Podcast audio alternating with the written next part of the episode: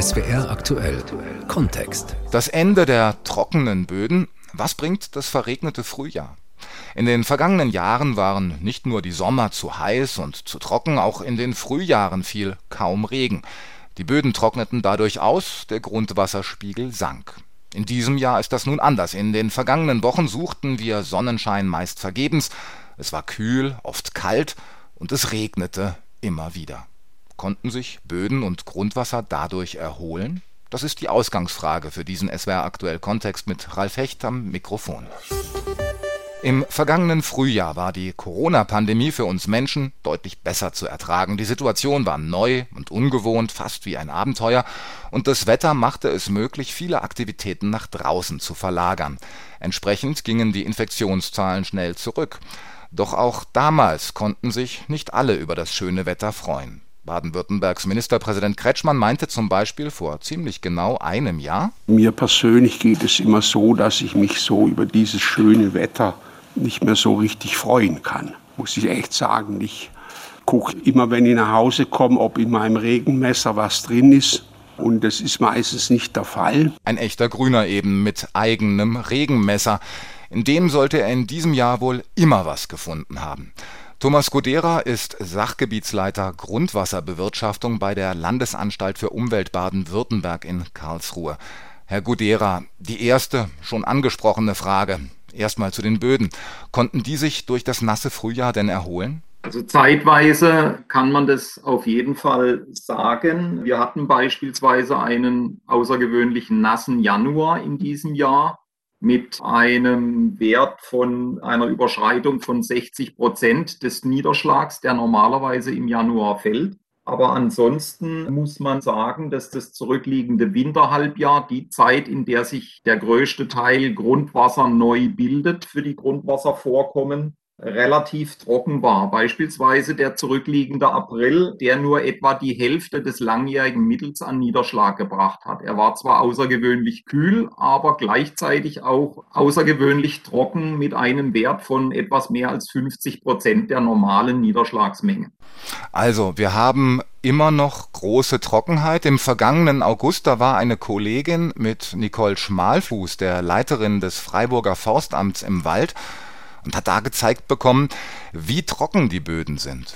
Sehen, obwohl ich schon tief drin bin, es staubt. Wer Gartenarbeit macht, der weiß normalerweise, man buddelt manchmal ein bisschen und dann kommt irgendwann so feuchte Erde, kühle Erde. Das ist ein Zeichen, dass eben die Poren doch noch mit Restwasser gefüllt sind.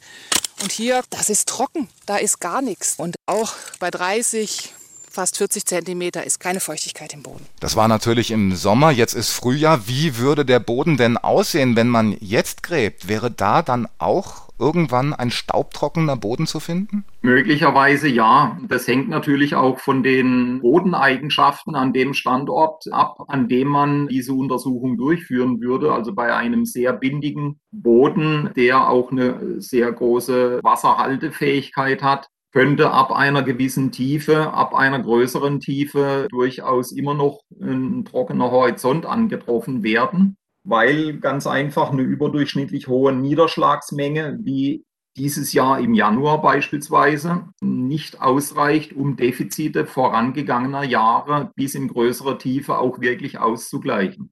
Wie viel Regen bräuchten wir, damit die Böden sich tatsächlich mal wieder auf ein normales Maß erholen könnten? Also das ist sicherlich standörtlich sehr, sehr unterschiedlich, aber im Großen und Ganzen müssten es schon, ja, vielleicht drei, vier, fünf Monate, jetzt nicht mit Dauerregen, aber mal zumindest mit durchschnittlichen bis überdurchschnittlichen Niederschlagsmengen sein, um eine tiefergreifende Sättigung der Böden wirklich überall hinzubekommen.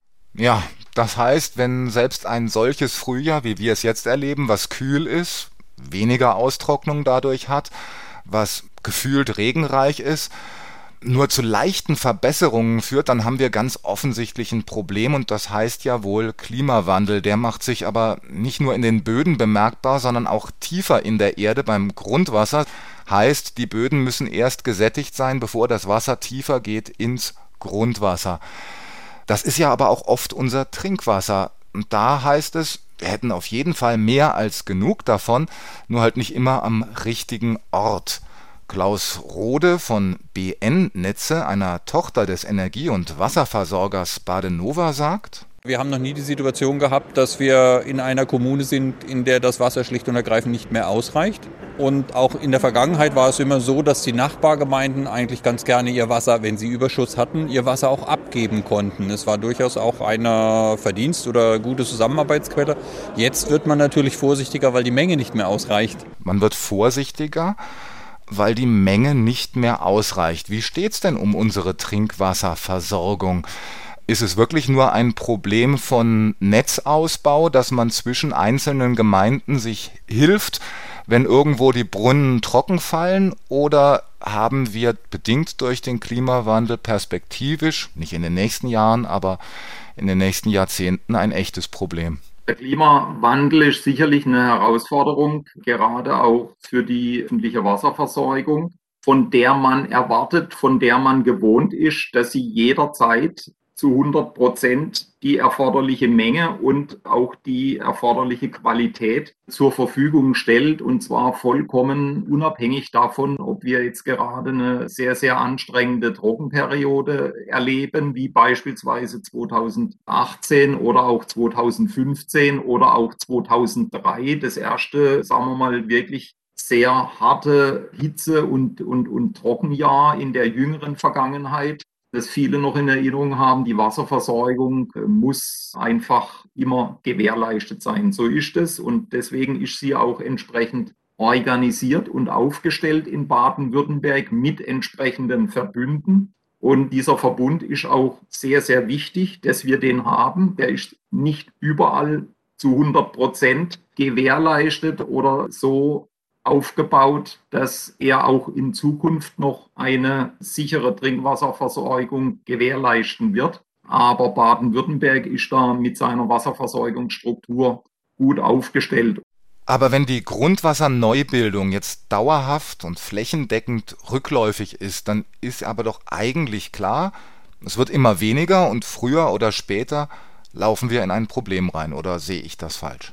Wir haben natürlich eine langfristige Entwicklung und die jetzt zumindest mal in den vergangenen knapp 20 Jahren eine rückläufige Tendenz uns offenbart. Also die Jahre seit dem Trockenjahr 2003 haben überwiegend unterdurchschnittliche Grundwasserneubildungsmengen gebracht, insgesamt für Baden-Württemberg.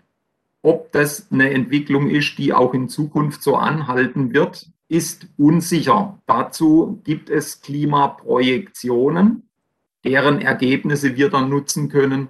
Und das aktuelle Projektionsensemble, mit dem wir uns beschäftigen, das zeigt da durchaus eine Bandbreite von ja, moderaten Zunahmen der Grundwasserneubildung bis hin zu Abnahmen, teilweise auch deutlichen Abnahmen. Also man kann nicht von vornherein unterstellen, dass es auf jeden Fall für Baden-Württemberg in Richtung einer langfristigen, also auf Sicht jetzt bis zum Ende des Jahrhunderts beispielsweise, zu langfristigen Rückgängen in der Grundwasserneubildung, in der durchschnittlichen kommt. Es kann aber durchaus sein, und deswegen muss man sich auch mit diesen pessimistischen Projektionen beschäftigen, gerade für einen Bereich wie der öffentlichen Wasserversorgung. Da bleibt natürlich eine Möglichkeit, dass man weniger Wasser verbraucht, weniger den Rasen sprengt oder ähnliches oder auch in der Industrie weniger Wasser verbraucht. Die andere ist, dass man versucht, mehr Wasser in die Böden hineinzubekommen. Da ist ein wohl klassisches, aber für mich sehr eindrückliches Beispiel, dass man die Bauern ja geradezu bittet, ihre Felder nicht längs den Hang hinauf und hinunter zu pflügen, sondern quer zum Hang, damit das Wasser nicht über die Furchen ins Tal schießt, man so Sturzfluten verhindert und gleichzeitig das Einsickern in den Boden verbessert. Eine wahrscheinlich banale Geschichte, aber sie ist sehr verständlich. Gleichzeitig gibt es natürlich aber auch Regenversickerung, die man mit sehr viel mehr Technik betreibt. Johanna Kaiser hat sich in Freiburg eine solche Regenversickerungsanlage angeschaut, erklären lassen. Wir stehen hier auf dem Güterbahnhof an dem markantesten Gebäude, das ist die alte Lokhalle, auf einem Parkplatz, der eigentlich relativ unscheinbar aussieht. Auf diesem Parkplatz gibt es neun Gullideckel. Unter diesem Gullideckel, sagt Lars Barkmann, befindet sich jedoch kein einfacher Abwasserkanal, sondern eine sogenannte Regenversickerungsanlage. Ich mal vorgehen und unterleuchte. Wir haben jetzt diesen Schachtdeckel geöffnet und blicken jetzt in ein etwa drei bis vier Meter tiefes Loch. Martin Lienhardt ist der technische Leiter der Donau-Eschinger Firma Mall. Er klettert über eine Leiter hinunter in die sogenannte Rigole, ein Tunnel aus Stahlbeton, der nach unten hin offen ist. Wir sind hier in diesem Gewölbe mit 1,25 Meter Höhe. Das Gewölbe ist im Moment trocken, es hat wenig geregnet. Und wenn jetzt hier ein sehr, sehr starker Regen kommt, dann füllt sich dieses Gewölbe sehr schnell und das Wasser hat dann Zeit, um langsam wieder abzusinken. Etwa sechs bis zehn Stunden braucht das Regenwasser, um vollständig im Boden zu versickern. Doch bevor das Wasser in die Rigole strömt, kommt es über unterirdische Leitungen. Zunächst zu einem Filtersystem. Dieses Filtersystem reinigt diesen Regen von Stoffen, die potenziell grundwassergefährdend sind, also sind Schwermetalle, Feinschlämme. Und aus diesem Filter heraus dringt dann das Wasser in dieses unterirdische Gewölbe ein. So wird der Grundwasserspiegel mit sauberem Regenwasser gespeist. Herr Gudera, machen solche Projekte Sinn? Bringen die eine Menge ins Grundwasser, die wirklich nennenswert ist? Oder geht es da eher um die Reinigung von Wasser, damit man Schadstoffe zurückhält?